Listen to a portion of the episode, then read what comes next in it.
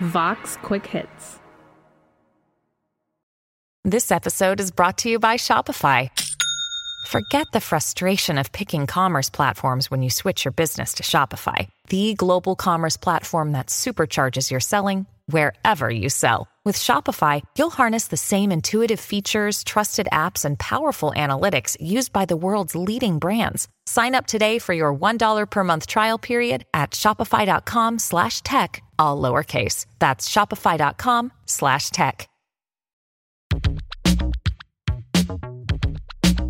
So the other day, our boss, Julia, came to us with a problem on Slack. Uh, and the problem was created by TikTok. CeraVe, the skincare brand that she's used for years and years, has suddenly become incredibly popular with teens thanks to some TikToks recommending it. Morning, it's Charlie and Heidi. And today we're going to be doing our morning routines using CeraVe. For me, I like to use the foaming facial. And now you just can't get CeraVe. So we found ourselves embroiled in the conversation about how impossible it is to wash your face these days, thanks to the kids. This is a, pretty common occurrence, actually, that TikTok sends a product viral. It's not always necessarily a really good product, but Rebecca Jennings, a senior reporter for Vox, recently wrote about this phenomenon. Rebecca, do you want to tell us about it? I would love to tell you about it. Okay, so Rebecca, it seems like TikTok is selling uh, an incredible amount of stuff uh, at an incredible rate. What are some of the things that people are buying because they see them on TikTok? People are buying so many things because they see them on TikTok. Um, I think we see a lot of beauty products going viral and then eventually selling out at local drugstores. There are candies, there are snacks, there's toys. It's really anything that mostly young people want but at the same time there's there's also like cleaning products that go viral and then are then hard to find so why is tiktok so good at making things go viral so there's a few reasons for that. So one is like TikTok is good at making pretty much anything go viral, whether that's a person or a song. We've seen that a lot, you know, over the past 2 years. And it does the same thing for products essentially. And the main reason is because of its algorithm and how that works. And so, if you are a person who wants to just become very famous very fast, the best place for you to go is TikTok because what it does is even if you don't have, you know, any followers, theoretically, if enough people like your video as as the algorithm shows it to more and more people and if they like it and if they engage with it, then that will like snowball into a bigger and bigger audience. Also, it seems like how short the videos are is probably pretty appealing for people. Totally. And so I think when you see a lot of these like crazy view counts on TikTok, that's because they're so short. There's a 60 second time limit on TikTok. Um, and, and so people can watch a greater volume of videos in a short amount of time. There, there's a lot of remix culture on TikTok where you know you can see someone's video and you can duet it or you can stitch it, which is a, a way to sort of reply uh, or respond to someone else's video, and then that and build off their popularity, and then get that ball rolling in the same way. Wow. So yeah, it's you're not just saying, "Oh, this works." You have somebody else saying, "No, like, wow, it really works," uh, and then you get that exactly get that yeah. confirmation. um, but it seems like not all of these recommendations that are being rolled out are, are totally organic.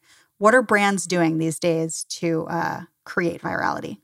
Brands, I, I think, have seen the way that TikTok can like just completely drive sales. And so they're def- they're definitely listening. And what a lot of them do is they go to these creators who maybe aren't super big influencers or anything but they're like hey like you know, if we send you this mascara, will you like make a video about it? And, you know, for zero dollars. And that's how actually Maybelline got one of its most recent mascaras to go super viral is because they just sent this this random girl who like didn't even really have that many followers. They just liked her content. And I think she also had great eyelashes. um, and so she used it on camera and the results were crazy. And so people kept replicating that because they were building off of her video. Um, and I bought it and I can say that it's actually a really good mascara.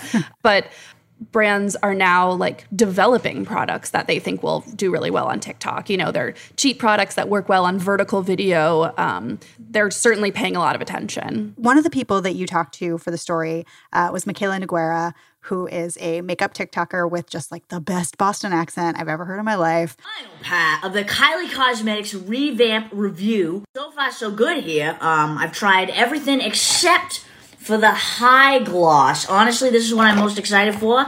Uh, She's I love incredibly appealing as a as a character. Really uh. And you talked a little bit about how much money she's making from this. What's happening with Mikayla and influencers like her? So Mikayla is such an interesting story because so before the pandemic, she was working at the Ulta beauty counter. Just she was she was obviously really talented at makeup. So when the pandemic arrived and she was furloughed from her job, she went on TikTok and started sharing some of that knowledge to her followers. And she pretty much went viral overnight because A, she's a really talented makeup artist, but also because she has this like wonderful personality that makes her really infectious and really a delight to listen to. Basically, her entire presence on the app is sort of reviewing products that you know other people might want to buy. And that has really endeared her to a lot of people because even if they're not going to go out and buy this stuff she's just really fun to watch. And yeah and from from there she she now has millions of followers and a ton of brand deals. And I asked her I was like well how much have you made? And she's like oh I just did my taxes. I think it's more than a million. And I was like oh my god. That is truly amazing. It's crazy. Uh, so, okay, so these products, you know, they pop up on TikTok, they go viral. Do they just stay popular forever?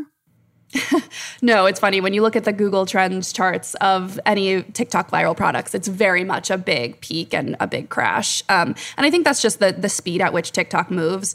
Things go viral and then they're forgotten about within a week. Think of you know sea shanties that was like everywhere for a couple days, and then who talks about sea shanties now? Literally nobody. and and the, you see the same thing with music, with with stars, and with with products. That makes sense. And it seems like uh, in that rush to be the first person to recommend something, some of these recommendations aren't just like maybe not great recommendations. Some of them are actually actively harmful. Is that right? Yeah, absolutely. And I, th- I think we see with a lot of TikTok stuff, it's it's the shock value that often gets the most views. And so instead of you know giving maybe a nuanced review or maybe something isn't great, it's not bad. It's just like, is this worth your money? That's not as interesting to watch for people as it is like, oh my god, look what I just did with this crazy product, and oh my god, I lost like thirty pounds in two days or something. You know, you get you see a lot of that kind of stuff. That's just very obviously misleading marketing um, on TikTok because it has such shock value and it's so visual and it grabs people's attention. That can be a really big um, cause for concern because when the algorithm rewards, you know, what people want to see most, people are going to want to see like the most shocking things the most. Well, and it seems like um, how are these influencers making their money? Is it the partnerships with the brands or is it selling products that are actually good products? so I think ultimately, like the vast majority of influencers and TikTok influencers are making the bulk of their money uh, with sponsored content, with brand deals, who brands pay them to maybe do a couple posts on their TikTok feed, maybe an Instagram story. They set up a deal, and they, there's either long term or short term deals. Um, and those can be incredibly, incredibly lucrative. Um, and and then there's also a revenue source called affiliate marketing where you know a, an influencer recommends something and then like okay click the link in my bio to go buy it. And they get a cut of that sale. But for the most part brand deals and sponsored content are the are making up the bulk of these influencers paychecks. That makes sense. So there's not really like an incentive for the things to actually be good. It's just for the things to be first and paid Exactly. Yeah, for sure. And it's it's really that's sort of like the ethos on there. It's like I got this thing first and like I am the one to tell you about it where it's like you know, it's funny because in skincare TikTok, people are kind of just talking about the same brands because like you can't really do much better than CeraVe. you know, like there is it's a it's an affordable brand that uses very like simple ingredients and those are kind of all you need. Um, and so there's only so many ways you can say that without being like boring or repetitive even though that is